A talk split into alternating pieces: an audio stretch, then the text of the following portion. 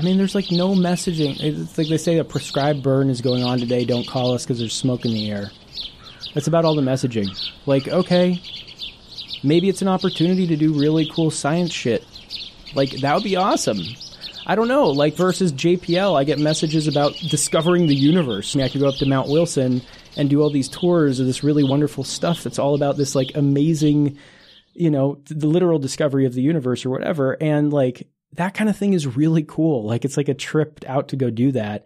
And I know Harold Biswell back in the 50s or whatever used to bring people out and do burns like in front of them on a small scale. And I think it changed, it seemed to have changed minds as he did that.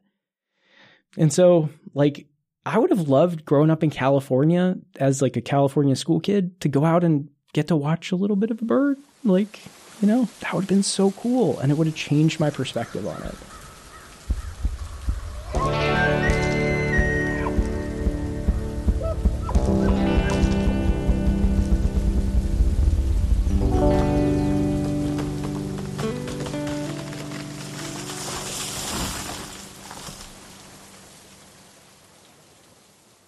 Hey folks, what's happening? Welcome to Your Forest. My name is Matthew Christoff, and on this podcast, we talk about the environment and the science of sustainability. Today's episode is all about fire, but it's a little bit different this time. It's more of a living with fire, more of a how do we thrive with fire? How do we feel about fire? This kind of stuff. And it, it was a really, really interesting conversation for me. I got to speak to science writer and journalist Jacob Margolis, who has created a show called The Big Burn. And it's from LAist Studios. And it's a, it's a really interesting show. It's a deep dive into personal stories that illuminate the history of how we got here, why we keep screwing things up, and what we can do to survive and maybe even thrive while the world around us burns. Uh, at least that's what it says on the on the podcast show. And it's a really interesting podcast that has starts at the beginning of you know how did we get here? Uh, how do we feel about this? How do we learn to live with this? They call it a bit of a survival guide. Um, so it gives there's a few episodes where it gives some pretty awesome you know tips and tricks and and and ways to prepare yourself for these eventualities. And speaking to jacob was awesome because he, he's someone who went into this investigation into wildfire as a journalist, someone who doesn't have expertise in fire.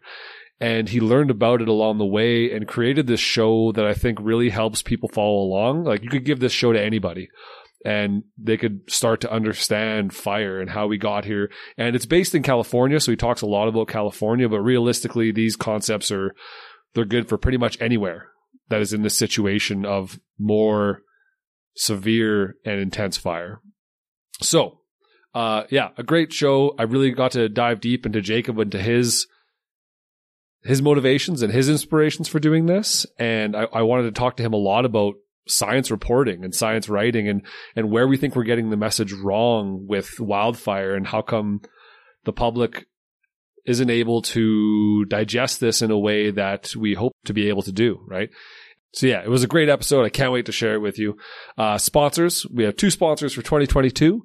West Fraser is the number one, and without them, this would not be possible. So thank you, West Fraser, for your support this year, and can't wait to do it again next year.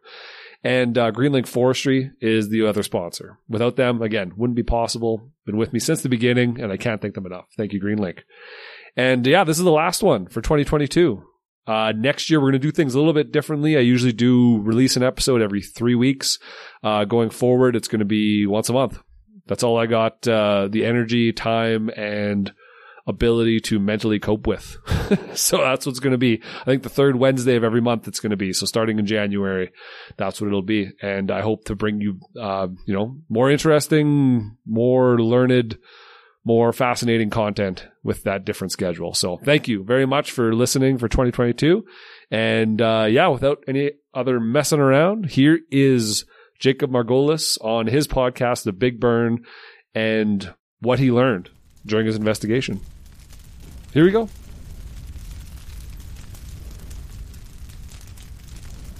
Yeah, you're a science journalist, and yeah, you don't really have the background in specifically in fire, environmental management, that kind of thing. So Mm-hmm. I wanted to know why this topic, why such a deep dive? You know, how did this get on your radar?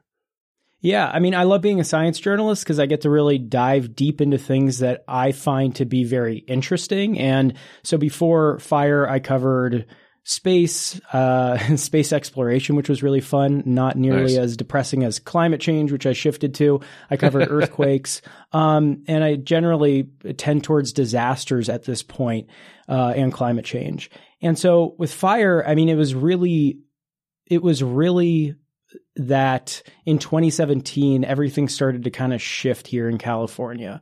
And it, the fire experts will say 2015, I say for the general public and for people like myself 2017 because that's when we really like saw what happened in the Tubbs fire in northern California where, mm-hmm. you know, entire neighborhoods were burned down and this was a, a violent, destructive, deadly fire.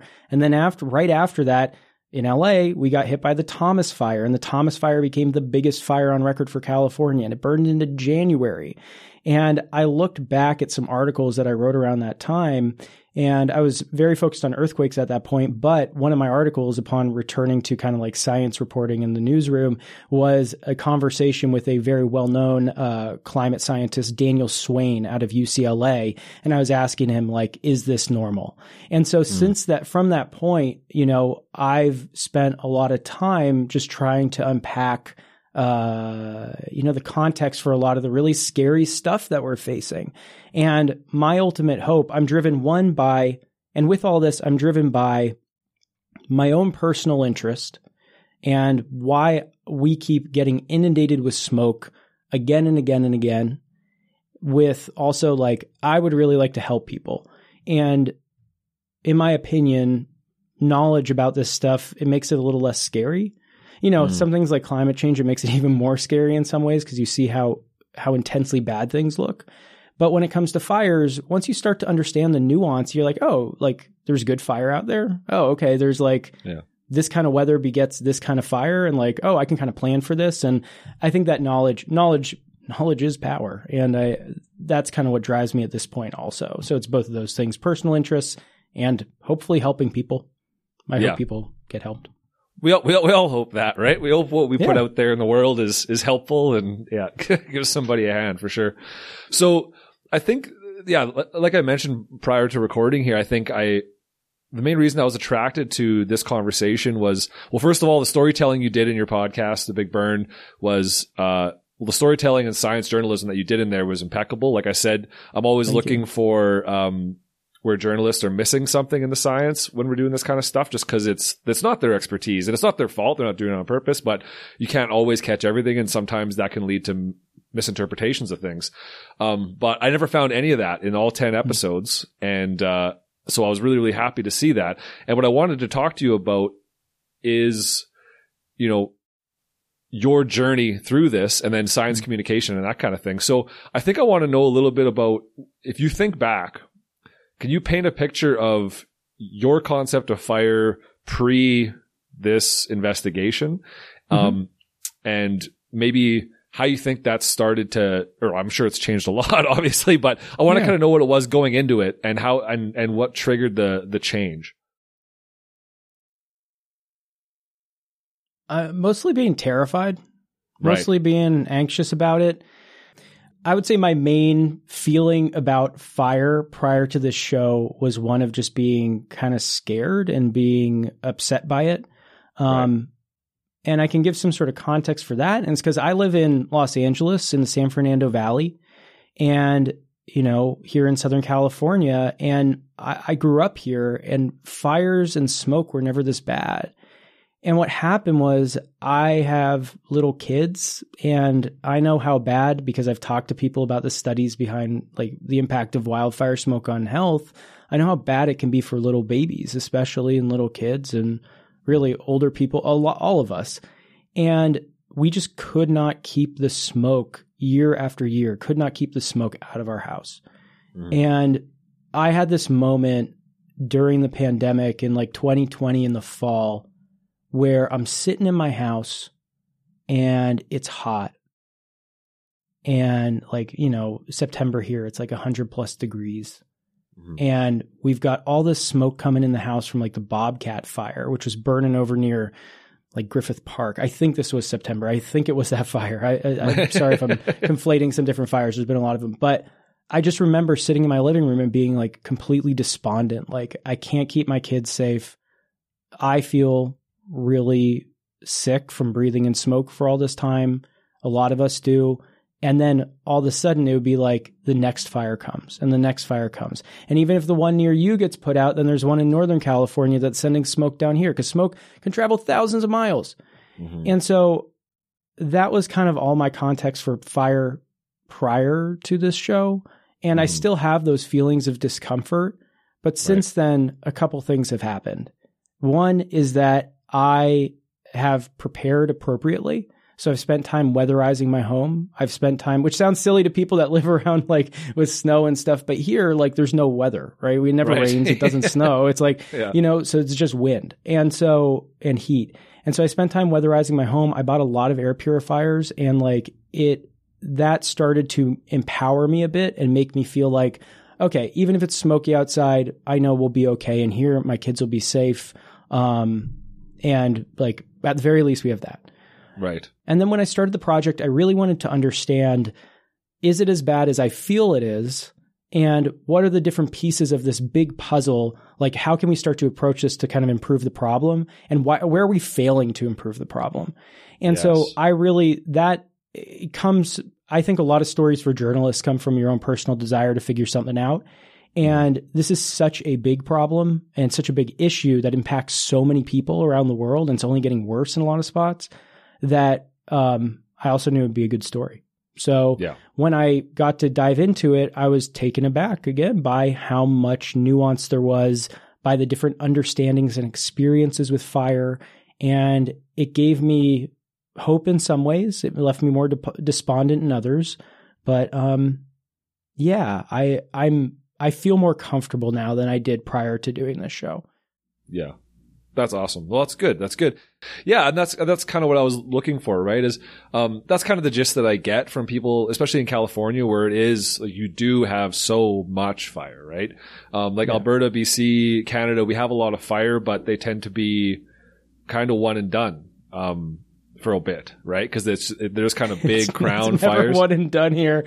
yeah, yeah. Well, you guys, it's just a different, totally different climate, right? And so, yeah. it's it's it's it's so I wanted to know from a public perspective, you know, what are, what are people's feelings from a place like place like California where it's just everybody's talking about it right now, right? And like we're talking about it in Alberta, in Canada, but uh, I feel like it's so regular in California that the mindsets must be different. There must be a lot more fear, a lot more terror, a lot more what happens, especially when, you know, annually you have communities burning, right? Um, and we're having that in Canada as well, but I don't think not to the degree and to the extent that that really California is getting it on a regular basis. And so I, I wanted to know, it's interesting to hear you say that in some ways you were feeling a little more doom, but also yeah. feeling a little more clear. And I think that's, I think that's what brought me to this, this idea, this story, right? Is that I'm trying to paint a picture in people's minds of how should they feel about mm-hmm. fire, right? Because I think you're right. It is this balance. Yeah. So I think it would, I think it would help listeners, especially if I gave some sort of context for like the environment here and, and where we live, um, where sure. I live down here, Please. especially. Yep. Our fire season, regardless of pretty much regardless of climate change, just like California dries out, you know, come August, September, especially where I live in Southern California. Mm. And the Santa Ana winds, which are these really strong winds that flow from the east out towards the ocean, start in late September, early October. We just basically have to hold on until those either the Santa Ana winds come to an end, which doesn't happen until April, mm. or we get some rain. And so fire season has generally historically been kind of like September for us here until kind of like November, maybe early December. Okay. Now, because it's been so dry and those winds still keep coming, we're having fires burn into January, February, March. And the thing about the Santa Ana winds is that they're unbelievably strong a lot of the time. and they push fire really, really, really fast. Mhm. And so here, where I live in Southern California, in the San Fernando Valley, it's a giant bowl. And these winds will just slam into the basically the rim of that bowl.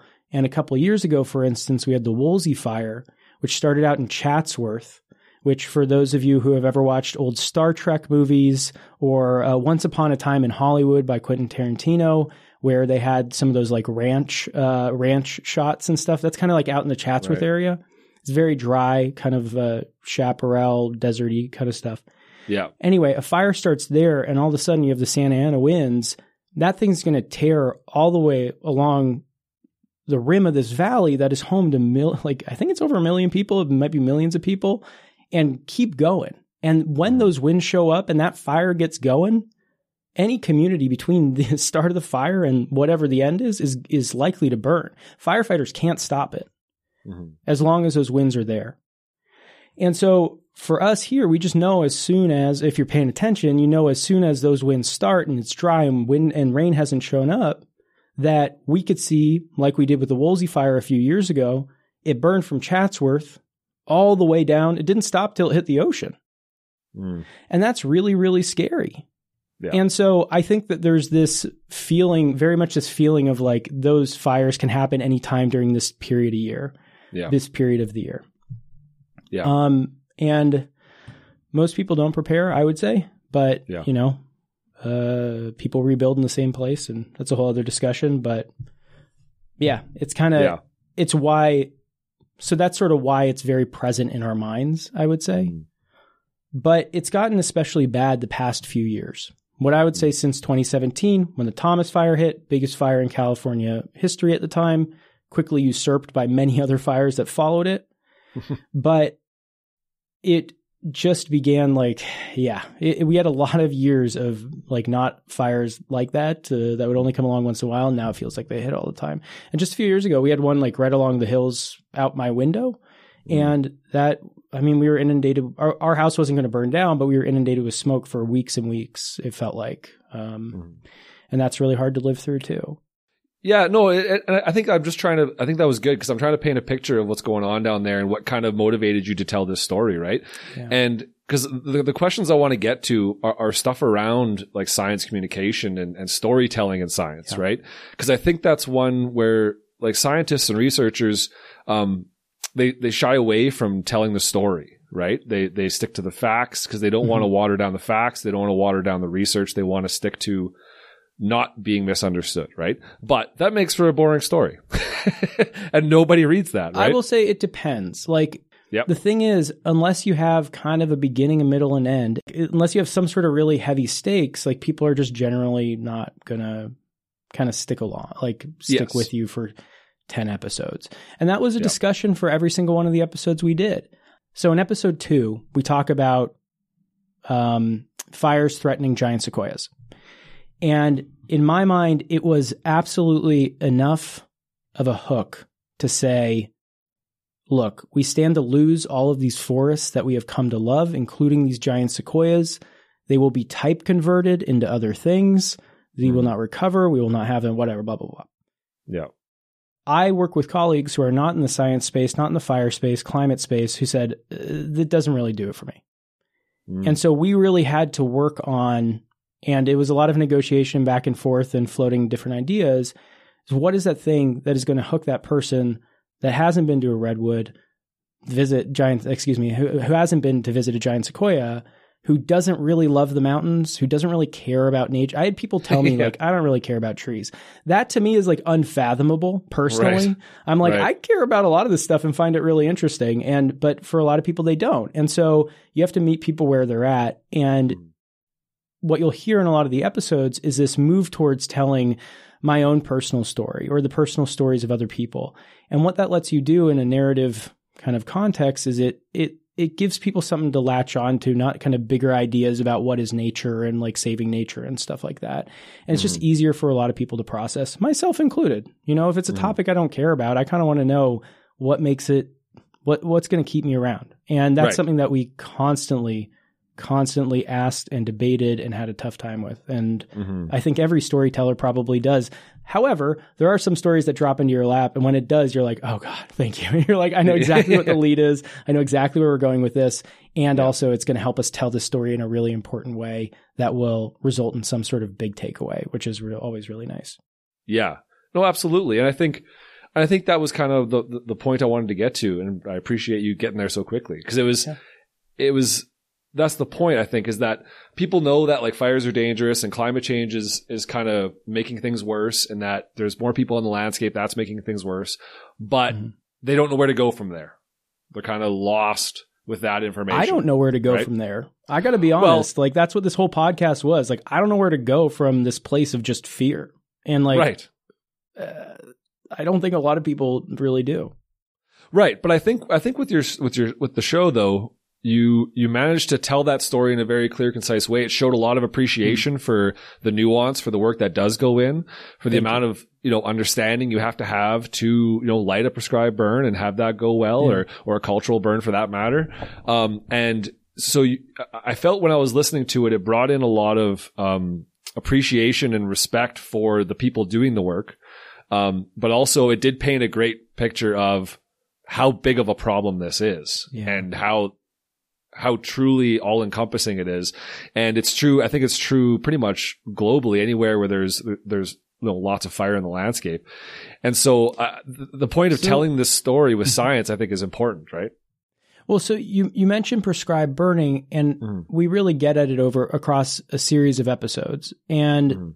Initially in episode two, it was especially we had to you have to consider you're introducing people even to the idea of like good fire. Which, if I'm talking Yes. to a scientist, I'm not going to say good fire because I I understand it's not like you know you're not putting fire's not binary. It's uh, you know all that kind of stuff. But I need, but we need to bring it to a place where, like, in a normal conversation with a normal, not scientisty person, I would say good fire, bad fire at a party or whatever. yes. The thing that you'll hear in episode four in particular, which is when I go out on a prescribed burn, Mhm. that was the easiest episode to write because there was action, there was there were really phenomenal people who explained stuff really clearly. Mhm. If you could feel the stakes, you could just feel all of this. You could feel my own personal journey, which was very genuine through that whole thing. It essentially wrote itself. And there was just Yeah. like, it was very clear what the through line was going to be. Mhm. And I think that made the reason I bring that up is because it made it easier for people to grab onto, relate to, listen to. And what I heard from a lot of people after the episode aired is that, like, why aren't we doing more of this? And that was kind of the point of it, right? That was the point of, like, okay, well, why aren't we getting to a point where this, if this isn't a big scary thing, then then why aren't we doing this more often in more places? And of Mhm. course, it's supremely complicated, and we didn't Yeah. answer that in that episode. It was the next one a little bit, you know. But um, yeah, it's uh, it also helps when you have like really, really good people willing to chat with you, and I and I Yeah. very much had very very good people willing to chat with me. Good people are key. Absolutely. No, without Yeah, a doubt. absolutely. And I think I think that paints a good picture. I think I, I kind of want to paint a picture. We should we should talk about quickly just so we can have the rest of this Yeah. conversation about. Um, I'll let you do it. I've done it quite a few times in this podcast, so don't feel you need to do to go into too much depth, but just a general overview of the situation we're in, right? Because some people may not understand why why are we in this situation where there is more fire in the landscape? Why is the fire that exists now more dangerous, harder to control? Um, Mhm. what? How did we get here? Yeah, so it's a really it's a really like heart wrenching history actually, and I would say that you can look at tree ring records and see that lots of fuel buildup began in our forests, prob like around eight the mid 1800s or so, and that's when the gold rush happened. It's when native people who had been actively managing the landscape in like in in really complex ways for a really long time who understood the landscape like next level, you know, and integrated it into daily life, spiritual practice, all this kind of stuff. And I, I cannot speak for them. This is only what, you know, obviously. Yeah. And I think that we should, we should have all of those folks, especially from California on who are really good talkers on all this. But basically what you had after was genocide following the gold rush or during and following the gold rush. And so you had the exclusion of fire on land across, especially in the forests uh, here in California. And what you saw by the late 1800s was a buildup of fuel. And there were these letters coming in from people in places like Yosemite. Um, I think it was like cavalrymen or people that were managing the land at the time that were like, hey, we used to be able to walk through these areas. The brush used to be clear. Now it's not. We can't really even pass through it. Like the Native Americans were doing burning. They were burning. They were pulling up shrub. They were doing the, doing their stuff. And now it's starting to look completely different. And there were people that were sounding the alarm at the time about fuel buildup and fire potential as well. Mm-hmm. And for a whole host of reasons, and we don't have to go into it, but basically the what it was called the light burning debate lost out by like the mid 1920s or so. Mm-hmm. And it's a really, you know, it, it's it's very much worth having someone on that specifically that's specifically an expert in that period time period because it's a really and we didn't even get to get into it really deep in the podcast. I think it's a really interesting discussion around like why we ultimately chose to pursue this what is essentially just fire suppression for the past 100 plus years, right? Yeah. And you get into really interesting discussions about the science of it and all that, like people just pushing for certain science as well as the uh, the financial motiv- motivations and all this kind of stuff. Anyway, mm. by basically by the 1960s or 70s, because we had built up this fire suppression apparatus that had been putting out fires all over the place in the forests, especially in Northern California. Um, you just had a ton of fuel buildup and it was priming, it was just priming everything to burn down the line. They started to notice that and really, uh, Harold Biswell, I'm, I don't know if you've talked about him at all in the show, but like, no. Harold Biswell and, and other academics started to talk about it and were like, hey, we should probably go out and do this. And there was a slow adoption of the idea of doing prescribed burning.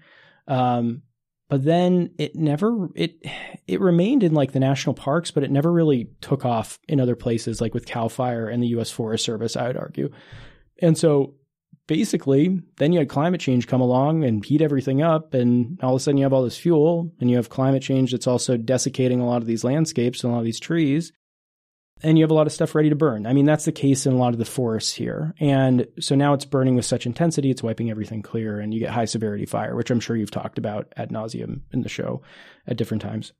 Here in Southern California, it's different. And it's not just Southern California, it's like chaparral. And chaparral ecosystems in particular, and coastal sage scrub ecosystems here, it is different. Um, fire exclusion has been an issue. However, we have too much fire on a lot of these landscapes here. And that's, mm. and so uh, what a scientist named John Keeley, who's a well known guy with USGS, US Geological Survey, has found, along with a lot of other folks, is that basically the fire return interval in a lot of these places uh, for the chaparral, like in this area where I live, Mm.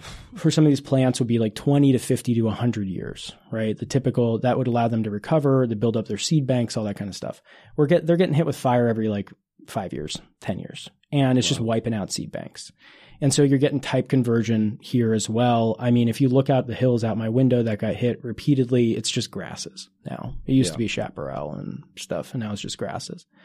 And so there's a variety of different reasons depending on where you are in the state. And I think that that was a big thing that I wanted to get at in this podcast is that like we clearly need a complete overhaul of how we handle fire in eco forested ecosystems, um, mm-hmm. especially here in in the state of California. But when it comes to Southern California, the way we've chosen to build and how we choose to use the land and like what our ideals are, as mm-hmm. far as I can tell, the fire suppression apparatus is really what people want and what we would need to maintain our current state of things here. Pretty much all the exact same things that you talked about for California happen in the rest of North America as well, right? Yeah. It started it started with the with the genocide of, of indigenous folks in North America, which they were doing, you know, quote unquote good fire on the landscape. Mm-hmm. um, so you remove that fire. And then, you know, with industry and agriculture and settlement comes fire suppression. And then with fire suppression comes more fuel buildup and then climate change adds to that more opportunity for fire, longer fire seasons, hotter, drier winds, and you just have this perfect, you know, powder keg. And that's true, I think, of most of North America now. but it also wasn't just good fire with Native Americans or indigenous Mhm. people in different places. It was a completely different focus on what the landscape should be used for and how or the relationship with the landscape. And that's something that Mhm. I don't I would have liked to have gotten into more in the podcast and we signaled it in a couple places, Mhm. but I feel like um I feel like that's worth examining and our land use policies are worth examining in the face of in the face of all this as well. And we get at it a little bit at the end of episode 5 in my discussion with Frank Lake, um, who is a US I believe he's with USDA. And I think that is a bigger discussion that we need to be having, which are what is the land for and how do we treat it? And Right. is brute forcing our way to this maintaining whatever we think this ideal is, is that going to be the way? Uh, is that really the way forward? Or do we need to make major considerations as to how we treat not just forested, forested landscapes, but also, you know, uh, chaparral ecosystems and whatnot here? Sure. Yeah, absolutely. Well, and and and uh, funnily enough, I've actually spoken with Frank like before on um, Yeah.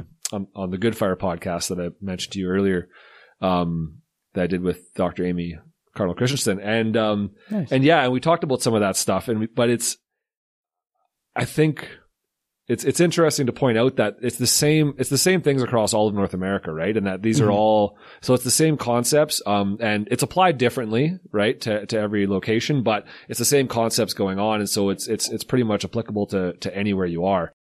So this concept of fire suppression, and you talked a lot about um, a Cal Fire specifically, um, being in California, and how it's it's a fire suppression agency, right? And it's it's Mhm. that's what it, that was it was built for, and it does its job well. Um, and with the recognition now in the last I don't know how many years, how many decades, but the recognition of the fact that fire suppression has been a contributor to the situation that we're in now, which is you know more dangerous fires. Mhm. Uh, what in your investigation, what did you feel was the response of agencies like Cal Fire to that information, right? Obviously, they've probably been sitting with this information for a while that, and they're trying to figure out how to deal with it. Cause it's not like it's a simple, like, Mhm. like, I'm sure they recognize it. I'm not saying that they're neglecting it or anything like that. I just want to know where you felt their, their head was at when you talk to those people eh, when that information comes up and, and, you know, where they're, where they're going with that information. Well, I think it really came about in the 60s and 70s, the discussion about all of this. And Cal Right. Fire, which I can speak to in particular, we talked to the former chief of Cal Fire, Ken Pimlott, Mhm. who I can't remember his exact years, but I think it was like 2008 or 10 until like 15 or 17 or something. Okay. Anyway, when we talked to him, basically Cal he said that Cal Fire had a vegetation treatment program, did some burning in like the 80s and the 90s, and then it just kind of fell to the wayside. And I, I think the, the overwhelming feeling that I just generally get talking to people, uh, kind of in this world, is that Mm. a lot of it is you know, some of it's money, a lot of it's I don't think anybody wants to do any harm, but I also think you have a direct re- you have like a direct result. Fire is burning, you put it out, it looks good. And I think Right. it is it is good in a lot of cases when you save lives or you save homes or whatever. Mhm. And so that is a very easy thing to also like quantify, right? As Yes. a as a performance metric. I think it gets really complicated when you start to, you know, look at kind of the value of prescribed fire or good fire back on the land or letting certain fires burn or whatever. And my Mhm. understanding is the, the way that Ken framed it, and this is in episode five, he talks about it saying basically when he came in, it wasn't even on their radar. Like they were dealing with budget cuts after 2008. He's like, we were just trying to keep the lights on at that point. And um, it wasn't until a couple of chance meetings with some different uh, folks, like uh, different um, uh, Native American leaders, uh, different uh, scientists. They're basically saying, "Hey, we're like sitting on a powder keg here. We want to go do this burning, but you're making it like difficult for us to do it." He kind of knew. He said he kind of knew things had to change, and thus began this kind of like. He he says it's like turning an aircraft carrier, and I, I believe it. I mean, when you have an agency that's been doing one thing particularly, I think, well in a lot of cases, right, and like has built up this military level force to do this one big thing in particular, um, it's hard to start to integrate something that's hard to quantify. Uh, and I think that, but I think it's gotten so bad now that Mhm. everybody's looking for any kind of answer. And now all of a sudden it's like now you're sitting down with the Frank Lakes, you're sitting down with the the Bill Tripps, and you're like, okay, please like f- help us figure this out. And Yeah. you know what I heard was a lot of resentment from the Frank Lakes and the Bill Tripps, a lot of frustration because course. they've been talking about this for a long time, obviously. Yeah. Uh, but it does seem that there is a bigger. I I want to hope, and it does seem that there is a bigger cultural shift towards getting it done more often. However, we have not seen the acres. The acres are not being done the way the level they need to be done. Yeah. And so, you know, remains to be seen what's going to happen because I also know it does take a while to kind of shift things. But regardless, things are going to burn. I mean, Mhm. they'll burn either way, right? Yeah. It's just Either either starts in a way that's controlled that you know what the ramifications are, you know what the forces are, or it starts from someone flicking a cigarette or a lightning strike or whatever. Yeah. yeah, it's going to Yeah. happen. No, it's true. Yeah, and so that's interesting. I think, and I think that's similar again across North America, right? Like I think, um, I know here in Canada, there's been a lot of discussion, right, about okay, how do we start doing more prescribed fire? How do we start doing more mechanical thinning and mechanical prep to try and you know Yeah. around around communities and do fire smart or firewise in the states, right? And um, but again, because it's fire, because it's a destructive force at times, there's always that fear, right? And there's always that, and I, don't- it's again, like you said, well, things can go wrong. Like it's worth Things- acknowledging things can absolutely go wrong. They rarely Yes. do, but they can. but and they we can. don't have a robust enough system, at least here in California, to help take care of it when it does Mm-hmm. go wrong. And for us to then say, okay, we understand it went wrong. We need to continue this as a big part of the mission. Let's keep moving forward. We Yeah. don't have that yet. I think people are building it, yeah. but we don't have it yet. And and that was kind of what I was getting at. Is I was wondering where their heads are at. If if if there's a if if there is an acknowledgement of okay, we need to obviously we need to keep suppressing fires because it's Mm-hmm. it's kind of at a point where you can't just let it go, right? Um, but it depends where, but yeah. Yeah, like in certain places, like right, like but like obviously around communities and that. Um, but my point is, we need to start adding more tools to the toolbox, like doing more Yes. prescribed fire, like doing more Yeah. mechanical prep, like doing more active engagement in the landscape. You know, pre pre ignition kind of thing, right? And so, and I think that's I wanted to know where if if there's a true actual acknowledgement of that and action being taken on that, or if it's mm-hmm. still just words, if we're still just kind of just discussing it. I mean, everybody. I, mean, this is something that we try to figure out when we're writing pieces too, right? It's Yeah. like I don't think you have like an evil person sitting at the top of a tower, like twiddling their, you know, their fingers or whatever. But I do, I do think it's, I think there is a serious consideration. At the very least, there is serious consideration of the change, and there is more money being put towards it. However, you talk to the advocates on the ground, Mm-hmm. and they are they and this happens a lot especially with advocates who have been talking about it for a while they want things to move a lot faster and we'll tell you the exact reasons why it's not Yeah. Uh, you get yeah and so i do think I mean, I, I don't think we have a choice. I think the shift is occurring, but Mhm. I am quite curious to see to at what scale and by like on what timetable it it is able to occur. Yeah, and that's the same. That's the same thoughts that I hear from folks, right? Yeah. Especially from people in in indigenous community that you know, uh, fire practitioners and that stuff. Like they're, Yeah. it's it's just a like like you said uh, of the of Ken. I think it was you said like moving an aircraft carrier. Those big fire Yeah. suppression agencies. It's no matter how much your intention is to move that thing, it's slow going, and because you got to change the system. It's a systematic change. It's not just hearts and minds. You actually have to change policy and change, you know, laws and that kind of stuff to move those things in the right direction. And There does seem to be genuine interest. yeah, and that's what I've gathered as well. And again, I- like I I wasn't trying to point fingers at at agencies or anything. It was more talking about the the cultural shift of a mm-hmm. society, right? And and how slow that shift might be, and how difficult it is to change. And Well, one of the interesting things that I heard now that you bring that up also with cultural shift is like there are also you have to also look at like the incentives for firefighters and I'd I'd want to hear from more from firefighters around this because I had heard stuff like anecdotally, but I think it'd be really interesting to see you know, they don't necessarily make overtime on burns, like burns doing prescribed burning. Prescribed burning shouldn't be all that exciting in the same way that fighting a fire is. Like fighting a Right. fire is pretty exciting in a lot of ways. Yep. And so I think you also need to look at the incentives for the people that go ahead and do that. One, you need to look at the incentives, and two, like for Cal Fire in particular, they have a very they have generally have a limited staff that is like supposed to be dedicated to like fuels management. Right. But that's that fuels management team gets pulled out to fight fire, and now all these people are fighting fire for eleven months out of the year. They're burnt out, and it's Mhm. like Pun intended. I think the incentive structure needs to be talked about and worked on. You know, like and Yeah. so Yep. Which is why I think it's also worth having a continuing to have and expanding the discussion, especially around like what should Cal Fire within this context be running for California around prescribed burning, and how do you go ahead and empower people outside of that traditional fire infrastructure to potentially take on some of this stuff. Right. Um, and I think there's, you know, Lenya Quinn Davidson uh, is a well known person within this world. She's an academic. She's quite nice and spent a lot of time talking to me about all this. And I think is asking a lot of, you know, she's asking a lot of questions about this kind of stuff. And I think those questions remain, especially for indigenous fire practitioners. Um, Mhm. You know, I, I think that the role of Cal Fire or the role of the U.S. Forest Service if it comes down to them standing in the way, I think you have a lot of very frustrated people on the ground that maybe aren't part of those traditional structures, but still want to get this done. And I don't think you're going to get it done without all the groups involved.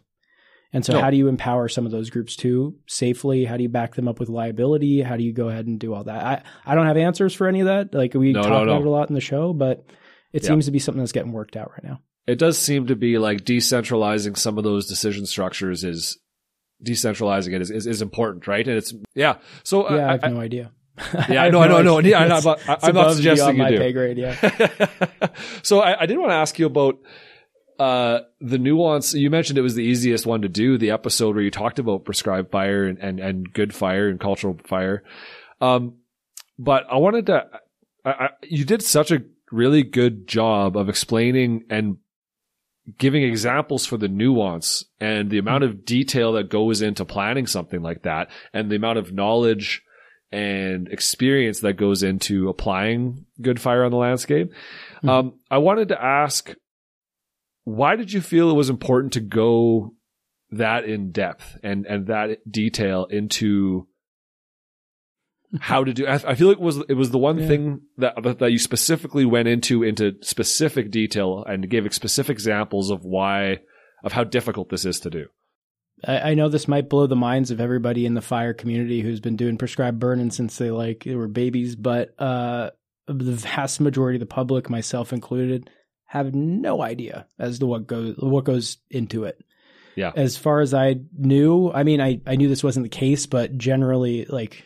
Uh, I just had no idea what went into Right. it. It's like, do you just go Right. set something on fire when the weather's a certain way? Like, obviously not. But and it sounds silly. Like it might sound silly to a lot of the experts out there, but the general public has no idea. One, they don't know these things happen, and two, when they think about them, they have no idea of any of the nuance. And so you got to cover some of that nuance so people understand the process behind it, which Mhm. then also I think speaks to the ultimate purpose of it and helps people Mhm. grasp the ultimate purpose and say, okay, like in my mind, I can now. All right, so we want to help the the hazel burn straight, the, like or grow straighter. All right, that's uh, you know, there's an objective there, and we can see that working out pretty well. Um, Yeah. So I think it's good to go into that kind of stuff, and also recognizing that it's like it's a lot different depending on where you are, like what landscape you're on. Right, the objectives are different. Yeah. And I think that again, like an, a general audience can take nuance. People can people want nuance. Uh, Yes.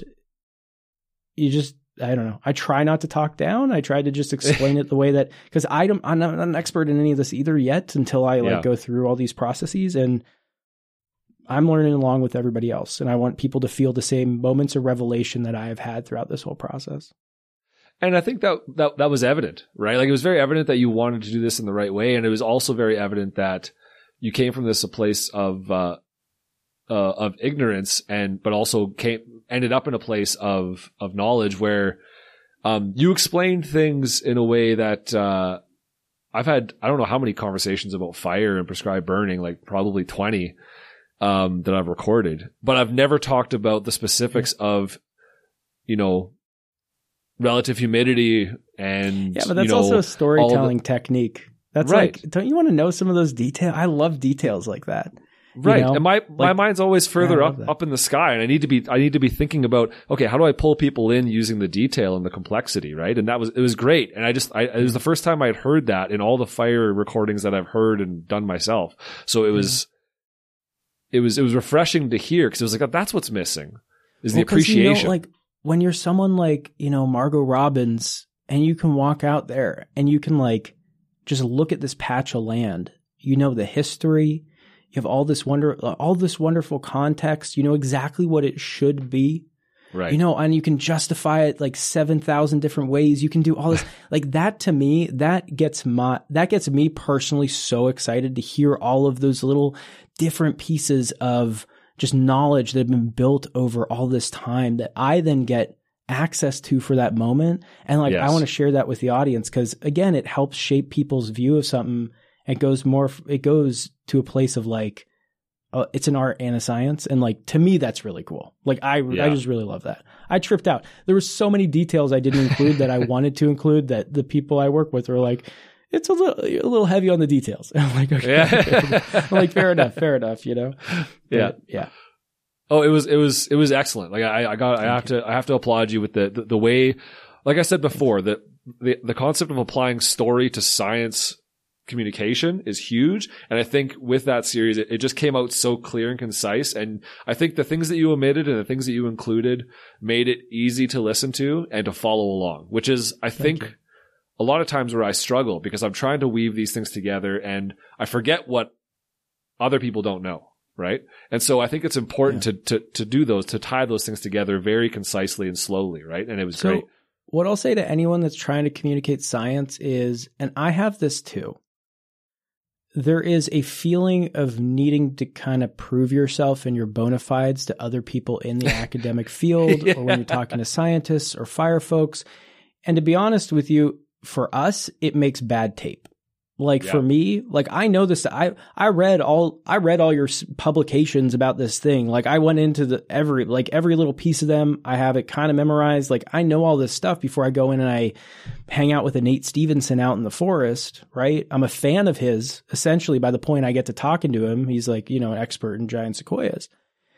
But that doesn't make good radio. It doesn't make good podcasts. It doesn't make good story because you need to have that moment of discovery. And it's a, they're genuine moments of discovery, but I've done my background research. But if you can go ahead and you're talking to a normal person and you just want them to like really grasp what you're talking about, you know, it's okay to be a little ignorant about it and to really kind of break it down to basics in a way that just realize that like and i don't think that you know i don't know if this is the case with you but with a lot of science people or a lot of people in these worlds like a lot of this a lot of this stuff is really cool. It's really cool. And so like taking a moment to appreciate how cool it is also and like convey that through the story you're telling. Oh, like it's yeah. Like that's I, it's my favorite part of the job. Um Mm. although i do also like talking academic with people. That is fun Yeah. sometimes but it doesn't again it doesn't make good radio.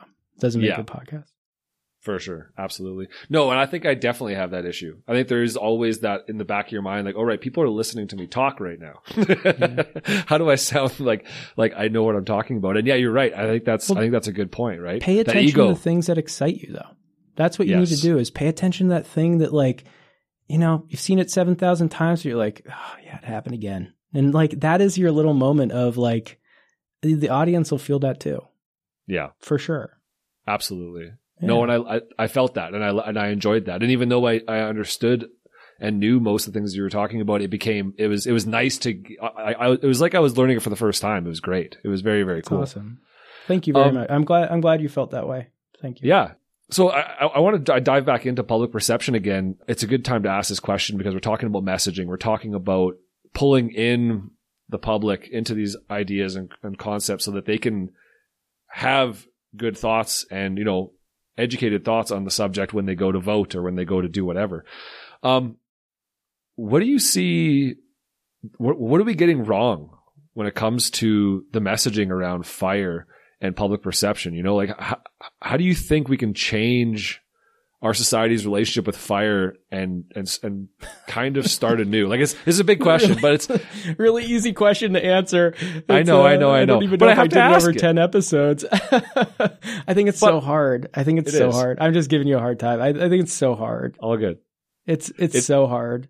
hmm I but believe me, I I talked about it a lot. Um and I thought about it a lot. And I think even introducing basic concepts like good fire is kind of the beginning. Yeah. And to me, I mean, hey, if you have any people that work in government that are listening, especially here in the states, like got to work on your mes- messaging around stuff like prescribed burning. Like it has to be like if we're talking narratives, Yeah. a fire and i talked to stephen pyne a lot about this like Mhm. the fire it's a perfect it's perfect narrative it's a perfect Yeah. like war battle narrative it's it's how do you beat that in terms of it being just so compelling the stakes being super high it's fascinating i use it in my storytelling all the time Mhm. um, but the thing that makes like the good fire stuff interesting is it's not that, and you kind of got to find other ways to make, like either with nuance or whatever, to make it kind of interesting. I think that people don't even know there are other choices out there than the like war narrative, and Yes. There's a reason why it works so well. And so figuring out other ways to introduce people to these cool nuanced things that we can do, ways that we can save ourselves, ways that they are very high stakes. These decisions we're making are very high stakes. Again, you need to introduce stakes and get people to buy in.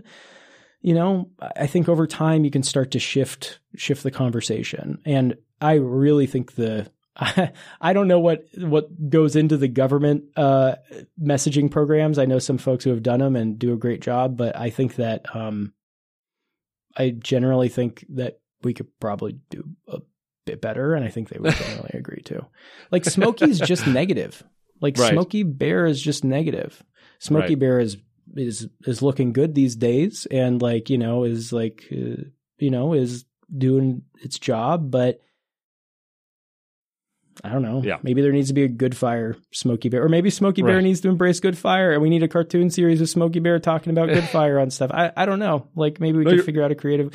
Give give me some IP, everybody, please. Uh, you know, Yeah. give me a cut. No, you're right because it's Yeah. it's been this war on fire, right? For the last Yeah. 70, 80, 100 years, it's been a war on fire. How do we stop fire? Fire's the bad guy, right? How do we Yeah. And you're right. I think you're absolutely right. I think there needs to be a change in the narrative and uh, not just in the scientific and decision making circles, but in the the public circles, right? In the public understanding and in and engaging people in that and and I think that is one of the biggest like I know talking to um, Amy, Amy Cardinal Christianson, who uh, was my co-host on the Good Fire show, she always says that. Like she has young daughters that are, I, I think, you know, two and a half and five or something like that, and she's like their entire life, their concept of fire has been regenerative. Right. And like, yes, it can, they, they have, but they understand at five years old or whatever that, Yeah. yeah, this can be a problem, but it's also like, cause she's burning all the time. Every year she's burning the grass around her home and she's doing stuff like that.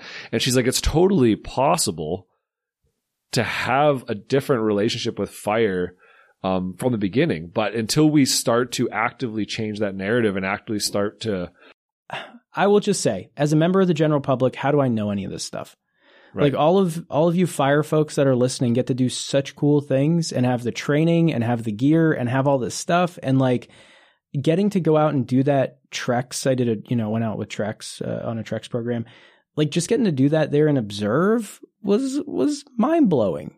And I think that having I don't even know how you deal with this in terms of liability, but being able to go out on a burn in like, you know, in Angeles National Forest nearby or something like that, like it really would shift a lot of, per- I think it would shift a lot of perspective. Now you have 10 million people in LA County, so it's a lot of, uh, it's a lot of trips out to do a burn, but maybe Right. there needs to be more buy-in from local news media as well. Maybe there needs to be more whatever. The problem is, again, doing a burn is not nearly as exciting, I'm sorry, as is a car chase or a fast moving fire. And so Yeah. there needs to be creative messaging around it for folks that really want to promote this kind of thing. And I think Yeah. it does begin with just getting journalists out on burns is what I would also say is Mhm. like I, or maybe I'm the only journalist. I, I know I'm not the only journalist. A lot of journalists find it cool, but um, yeah, it was a good experience. I think you're right. I think you're right. It's just about getting because like all they all the public hears right now is you know they see the big flames and the, they they're breathing in the smoke and that's their relationship to fire. That's all of it. Yeah. So how do you how do you convince them otherwise? And but I think it starts with that, right? And I think you're right. Like it's I mean, there's like no one way or another. messaging. It's like they say a prescribed burn is going on today. Don't call us because there's smoke in the air. right. It's about all the messaging. like, okay, maybe it's an opportunity to do really cool science shit. Like Yeah. that would be awesome. I don't know, like JPL uh, versus JPL. I get messages about the founding, like f- discovering the universe. I mean, I can go up to Mount Wilson and do all these tours of this really wonderful stuff. That's all about this like amazing, you know, th- the literal discovery of the universe or whatever. And like that kind of thing is really cool. Like it's like a trip out to go do that. And I know Harold Biswell back in the 50s or whatever used to bring people out and do burns like in front of them on a small scale. And I think it changed, it seemed to have changed minds as he did that. And so, like, I would have loved growing up in California as like a California school kid to go out and get to watch a little bit of a bird. Like, Yeah. you know, that would have been so cool and it would have changed my perspective on it. Um, huge. Absolutely huge. And you get to Yeah. do that cool stuff like as a school kid, right? You go on like trips, but like maybe there's a demonstration area they can build. Maybe there's whatever, you know, it doesn't always have Mhm. to be for, you know, proper scientific whatever research reasons. Maybe it's just appeal into the public and get Yep. kids out there to actually see it. Because when you see it like in person, it's so much more powerful than me watching a video. Absolutely. It is. It truly is.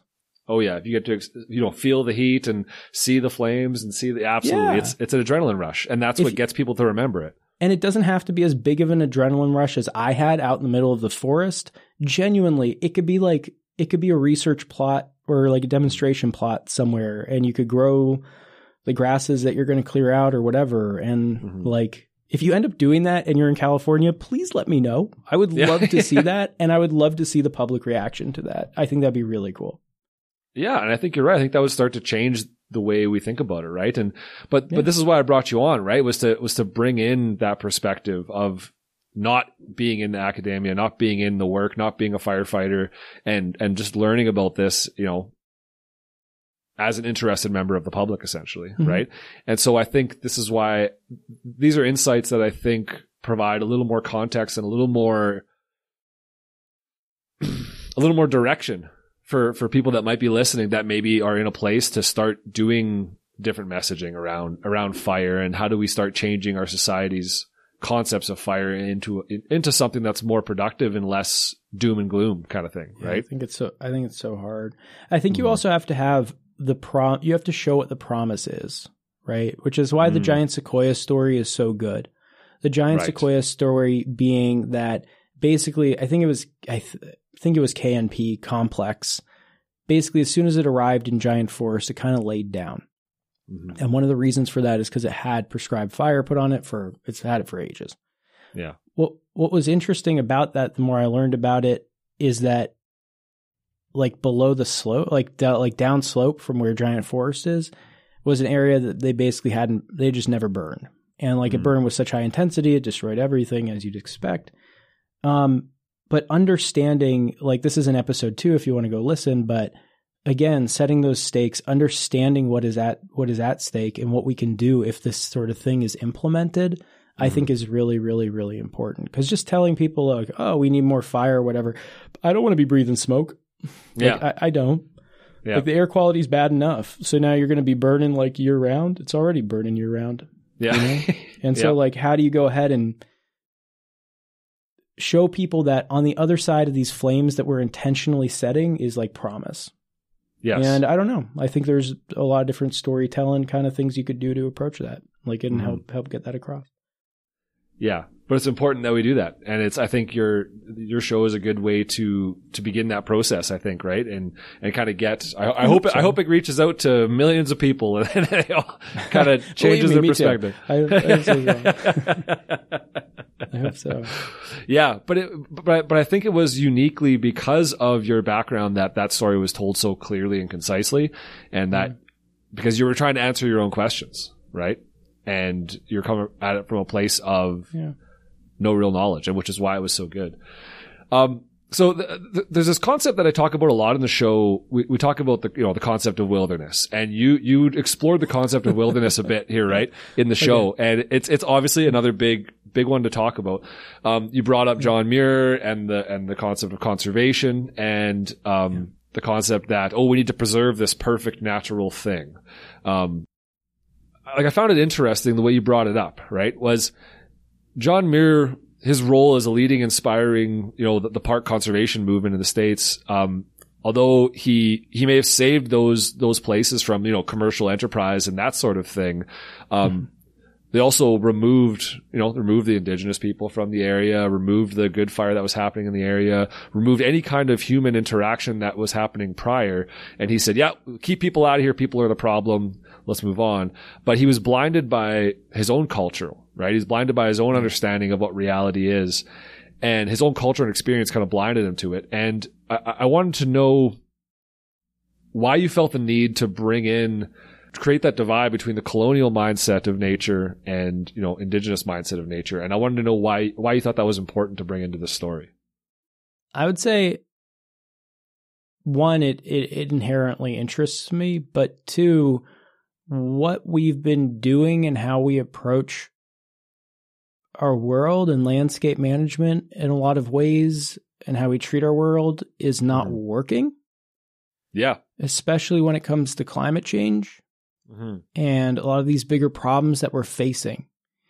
And the question that I get from a lot of people when it comes to talking about climate change or fires or whatever is like, it's always framed as how do we adjust to keep things exactly the same way? and continue on the same path we've been on. Ah. And there comes a point where I don't see a way forward personally with climate change, with these fires, all that kind of stuff, like mm-hmm. in the way that we've been going. And so we need to be examining how we think about the world around us. And if you hear any hesitancy in my voice, because I'm still thinking about it a lot, and I don't, you know, I, yeah, I'm trying to process all of it too, and these ideas of, you know, this is kind of outside the scope of this podcast and the conversation, but certain ideas about consumption, growth, like I said, use of land, that kind of stuff, yeah. and, um, you know, those are discussions we need to be having. Absolutely.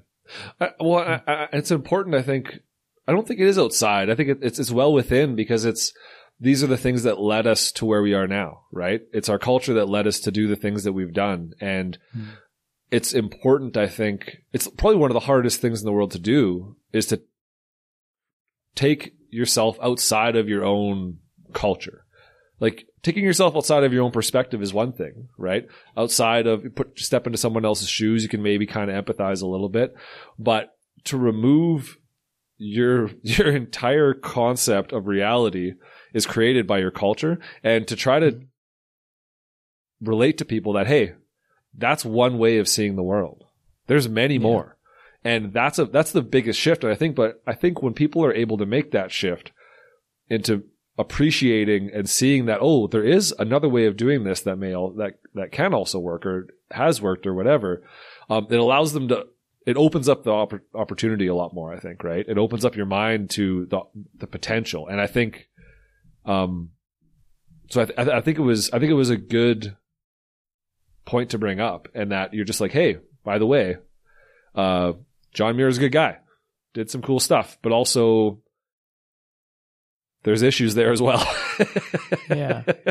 Yeah. I don't, so, I, it's funny. I don't, I don't know if I ever said he was a good guy. I don't think no. he was necessarily, a, yeah, but, but the, well, the whole discussion around John Muir and how much time to spend on that period was a big one that we had. Yeah. And at the very least, I think that there are discussions worth having. And I think that I think they're discussions worth having about a lot yes. of this stuff, especially if we're going to talk about, like I mentioned, growth. Like I mentioned, um, you know, what are our motivations pushing us forward, and that that is it. Profit is it like what profit you can squeeze from certain pieces of land? Is it like I think that these are a lot of bigger, these are part of bigger discussions that we're being forced to have now because of, in part, because of climate change, because of certain resource issues, because of the implications of using fossil fuels. And I think that they're worth having and much smarter people than I have, have been able to address them in like much clearer ways. And so it's something that I'm thinking a lot about and, and working yeah. through for sure. And, um, you know, if I do another season of anything, I definitely would like to get into it a bit more because I think it's part of the conversation that when we talk about climate and these sorts of issues that we we aren't really oftentimes aren't really having outside of circles of people that like to think about this kind of stuff. And I don't quite know how you bring it to a quote unquote a general audience or people that just don't have kind of the the desire to dive deep. And sure. um you know, no shade to them. Like people have shit to do. You know, people have lives they're leading, and people are yep. worried about putting food on the table. Like the world's a tough place, and I also understand why some people can't live in that headspace. And so this is all stuff that I think about all the time that I would like to figure out how to translate in an interesting kind of story filled way. And we touched yeah. on it briefly in the show, but I would love to kind of return to it again and again. Um, because mm-hmm. absolutely, yeah, it's important. Yeah. Absolutely. No, yeah, you can't have these conversations unless you have food on the table, right? It's not yeah. like, yeah, there, there's priorities in life and survival is number one. So it's, yeah. Uh, I had, I had a, I think this is actually like a really interesting thing for people within the science community, science com community too, is like I had a discussion with this one guy. You're doing this like panel or something. And I asked him, I said, what do you think when it's 115 degrees outside? Because for me, I think about an increased number of those days. I think about a lack of air conditioning for the most vulnerable Americans and everybody else around the world and like death and all this. Like, I think about all this. I spiral into all the, all the stuff. And I asked him because that, well, that's my, I'm, i have to admit that's my job as well. But yeah, I asked right. him like, what do you, what do you think when it's 115 degrees? And he's like, that I need to turn on the air conditioning. And I'm like, fair. Like, you know, okay, so how do I make this story appealing to you? And so that's, right. I think about that guy a lot. Like, I think about that guy a lot because I think a lot of people are like that and feel that way. Like I said, like, because they have stuff going on. Everyone has You can't be bothered to know everything about everything. You can't be bothered to learn mm-hmm. everything, right? Like, there's, you got to prioritize and, yeah, no, absolutely. You're mm-hmm. not going to get everybody, but I, I, yeah, I think you did a good job of, of, of bringing most people in, anyways. Thank so, you. Yeah. Yeah. Yeah. I think it's really, it is really a tough part of talking about all this stuff for, I understand, especially for a lot of the people that live it all the time. And I felt yeah. this a lot with talking to, um, you know, both academics, people in the policy world, with indigenous people that are in all of those worlds that are doing this, have been talking about this forever. Like you get, you can feel the frustration, like yes. for sure. And, um, you know, if that one person figures out how to break through to everyone, you know, I'll, I'll be excited to see it. Yeah. yeah, absolutely. Yeah. Absolutely. So I, I, I, do have, I, I, have a couple more questions. Mm-hmm. Um, and this one is one that I haven't touched on at all ever. Um, and I don't know why, but it's a, it's an interesting topic that you brought up during the show, um, about accountability when it mm comes to fire. Accountability in the context of like utilities, right? Like like poorly kept mm utility lines causing wildfires that burn down communities and and people die from it. Um, how do you hold people accountable? I guess I could speak maybe to a little bit to the broader concept and I think that if we're talking accountability and making people whole and kind of how we treat folks, I, I, think if there's one of the through lines that you can find between the big one, which is about earthquakes, and the big burn, which is about fire, one of the through lines is that I feel like we need to do a better job taking care of people. I right. think, and that we need to find more empathy for those around us that suffer the most. And so that's my bias. You know, I could approach it from a much different angle, but that's my own personal kind of feeling about the world. And, you know, mm. what's the point if you're making everything worse for everyone? Um, and, right. you know, I think it, I think you can get in again, if we're talking about kind of this it, it even connects to the concept of wilderness, right? Like what we use the land for and all that sort of stuff. And so you see a lot of people left behind when you report on disaster and you report right. on climate change. And you can see a lot of the stuff that is going to go wrong and the people that are going to suffer in the future. And you know that they're not going to get taken care of. And a lot of the time for those people, it's a really surprising thing. and it's really it's sad and it's difficult. And I I often wonder like what our obligation as broad what the obligation of broader society, the government, whatever, what our obligation is to go ahead and help people. I mean, we don't even have universal health care here, so you know, let me know how that is, uh, because I would like to know personally. But um, I think it's a question. It's one of those questions that I think a lot of you know every society's got to whatever ask itself. And I think within the context of disasters and the worsening world of disasters, it's you can't bootstrap. Not everybody can bootstrap themselves, you know, to a good place. Yep. And I think that the it's a very problematic American myth, and I'm sure it's other places too. I only know the context of America, but um, you know, just look at the number of people with disabilities that need help in California that we don't have systems set up to help them in disaster you have no vans to go get people out like they're on their own and they might be completely dependent on machines to survive i mean that to me feels extremely callous and um you know all that's mm-hmm. all this different stuff and all these different scenarios are floating through my mind when i think about that accountability when i think about all that now let's like put a little positive spin on part of it maybe like a little positive little nugget is that like yeah. okay well there might be some incentive programs that we can that are in place that people with say with disabilities, can access. Now, you'd have to ask them if that's enough, if it's enough for everyone, the majority, whatever. You're always going to have edge cases, but um, you know, I think I inherently default to I don't want people to suffer. Yeah. So. So, so that was probably part of the, that, was a big reason for you doing this show, right? Creating, like you, you talked about it in, in, some of the beginnings, you talked about it as being, um, a survival guide yeah. to, the, to, to, this new paradigm of fire, right? Um, so was that for you? That was kind of where this came from. Was the survival guide so that people can yeah. can kind of learn a little bit about it and maybe be more prepared. Well, gosh, and talking all this out in this wonderful therapy session, clearly that I've now turned it into, um, in talking it out, I mean, we have the very practical survival guide. In in the big one, which was the last one about earthquakes, last podcast I did about earthquakes, it was very it was even more practical because earthquakes are something that like we rarely ever experience on a large scale here. With fires, it was I would say the practicality. We have a, we have a couple of very practical episodes that are about prepping or whatever, mm. but a lot of this, the survival guide and in, in like the news you can use kind of aspect of it. A lot of it is, especially for fire, because we're all living through it so much, is like how to even begin processing it all.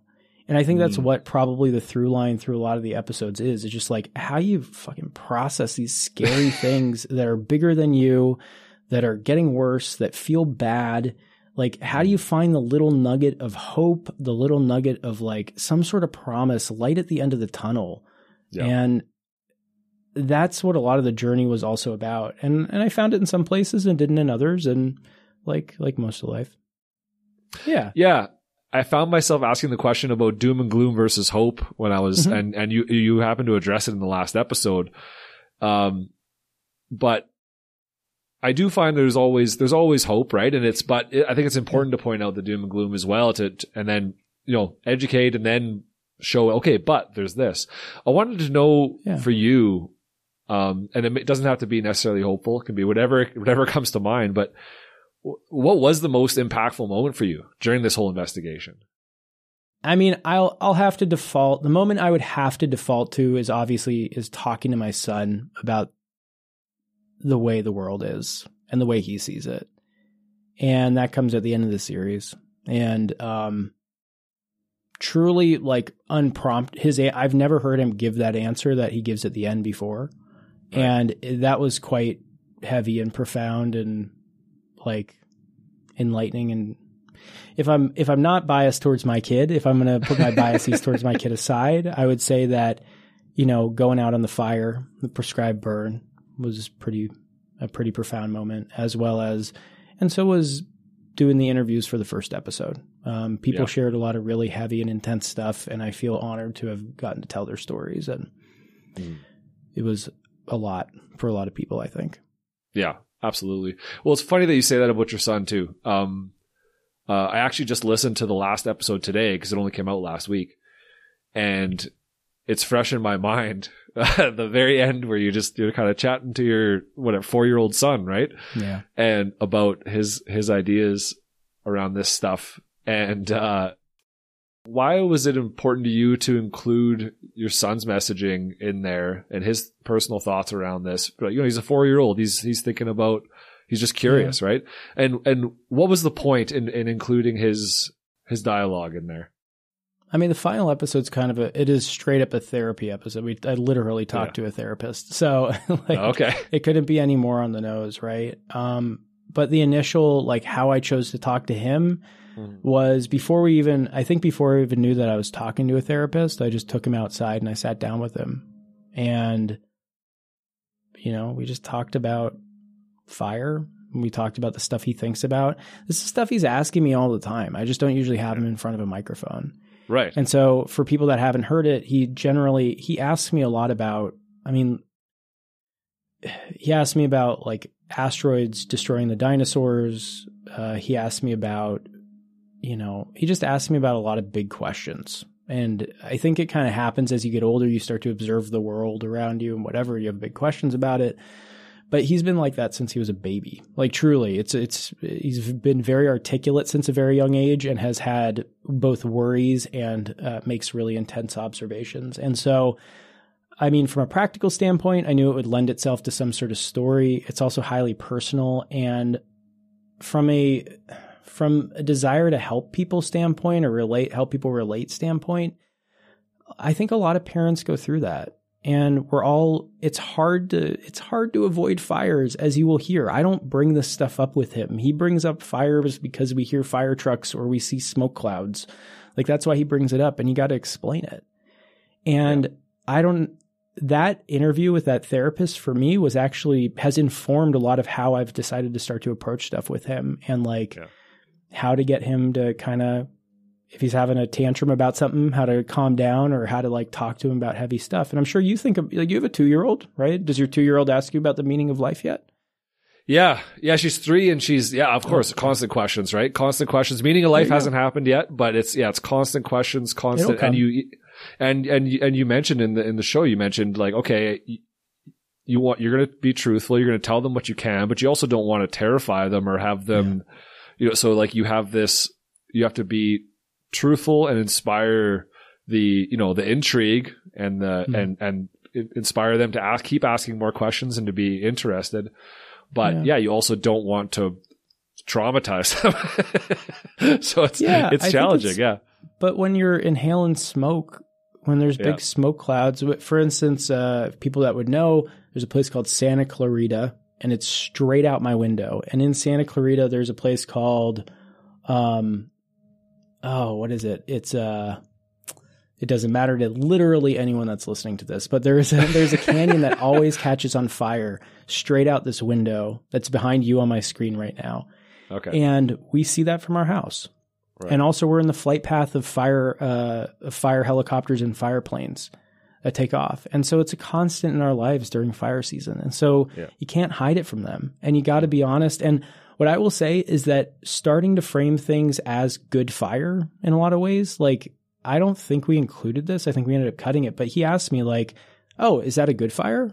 Oh, is that mm. that?" And like that's like that that's wonderful. Because if he can go ahead and he can turn it into something where like oh there is a positive spin on this i'm not just going to be afraid. Even if i'm breathing a little bit of smoke i know hey like this there's a positive part of it. Like i think that little bit of hope for him to hold on to is also really important. And for me. Yes. and for my wife and all that stuff. In the meantime we'll protect him. We'll have the air purifiers and all that kind of stuff obviously. But um yeah. but you know the framing helps. Uh, a lot of life is about framing i guess. Yeah. Really whether you want them to, they're going to notice all this stuff.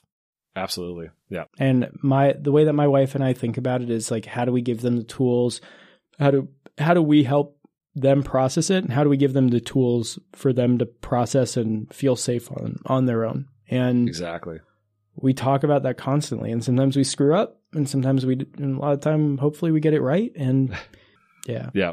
But I found it I think it was a great way to end the end the season and I I thought I, I felt like it was it was uh, it was both hopeful but also just kind of a breath of fresh air, you know, kind of being like, oh right, you can think about things in very simple ways, like the way your son did at the end of that show, and people will have to listen to f- hear what what he said. But it Yeah. it was it was interesting, and it was it was a great way to end it. In that we I- don't have to be so serious all the time. Sometimes we can just think simply about things. I mean, I also think the episode's a lot about like a lot of us are just it's okay to be worried. It's okay if you take a second and you realize that you're feeling overwhelmed by a lot of the stuff, you know. Mhm.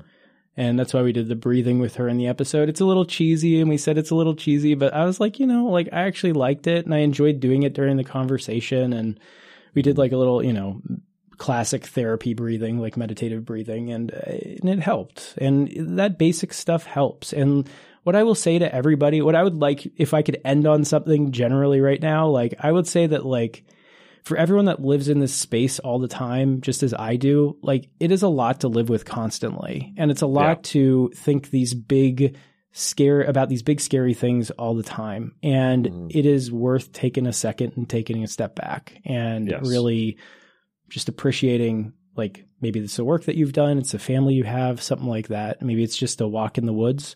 Um like, you know, everyone should be kind to themselves and gentle. It's like it's tough. A lot of this stuff is really tough. Is Yeah. how I really feel about it.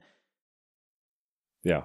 It, it was great. It was great. And I think you, you. did a good job of explaining and going through all of your emotions throughout it. I felt I felt very much like I was in your mind through a lot of it and that I'm sorry. Um, I'm No, so in, in, in a good way. In a good way, because it, it felt like I was going with you on this journey, on this experience, on this emotional roller coaster of learning, and um, it it was great. It was just really really good. And I really encourage anybody listening to go and check out the Big Burn. It, it's really really really entertaining, very Thank you so much. insightful, and um, yeah, I really appreciate you taking the time to come on here today and talk to me because I think it was we we were able to talk about some stuff that um, you weren't able to get into in the show, like the science communication stuff, and uh, yeah, I appreciate it. It was really good. I learned a bunch today. Thank you. Yeah, of course. And if anybody out there uh, loves to communicate science and has questions or anything, you know, um, I'm always happy. After the earthquake podcast, we ended up talking to, like I said, a lot of government people and whatnot about communicating around this kind of stuff. And so, if I could offer insight to anyone um, from my like journalism journalistic side, I'm always happy to happy to do that. People can reach out. My my email and everything I think is on my Twitter, which is just Jacob Margolis. So There you go. always happy to help science folks any way I can. Yeah, and you know what? I just I also really just appreciate your kind words about the show. So thank you. And. I, I hope other people. I hope if people are feeling overwhelmed by some of this stuff too, is kind of one of my big feel my big hopes for this is that they also can kind of come to a place of maybe even starting to process their own thoughts and feelings about it. And uh, yeah, yeah, it's a lot of feeling.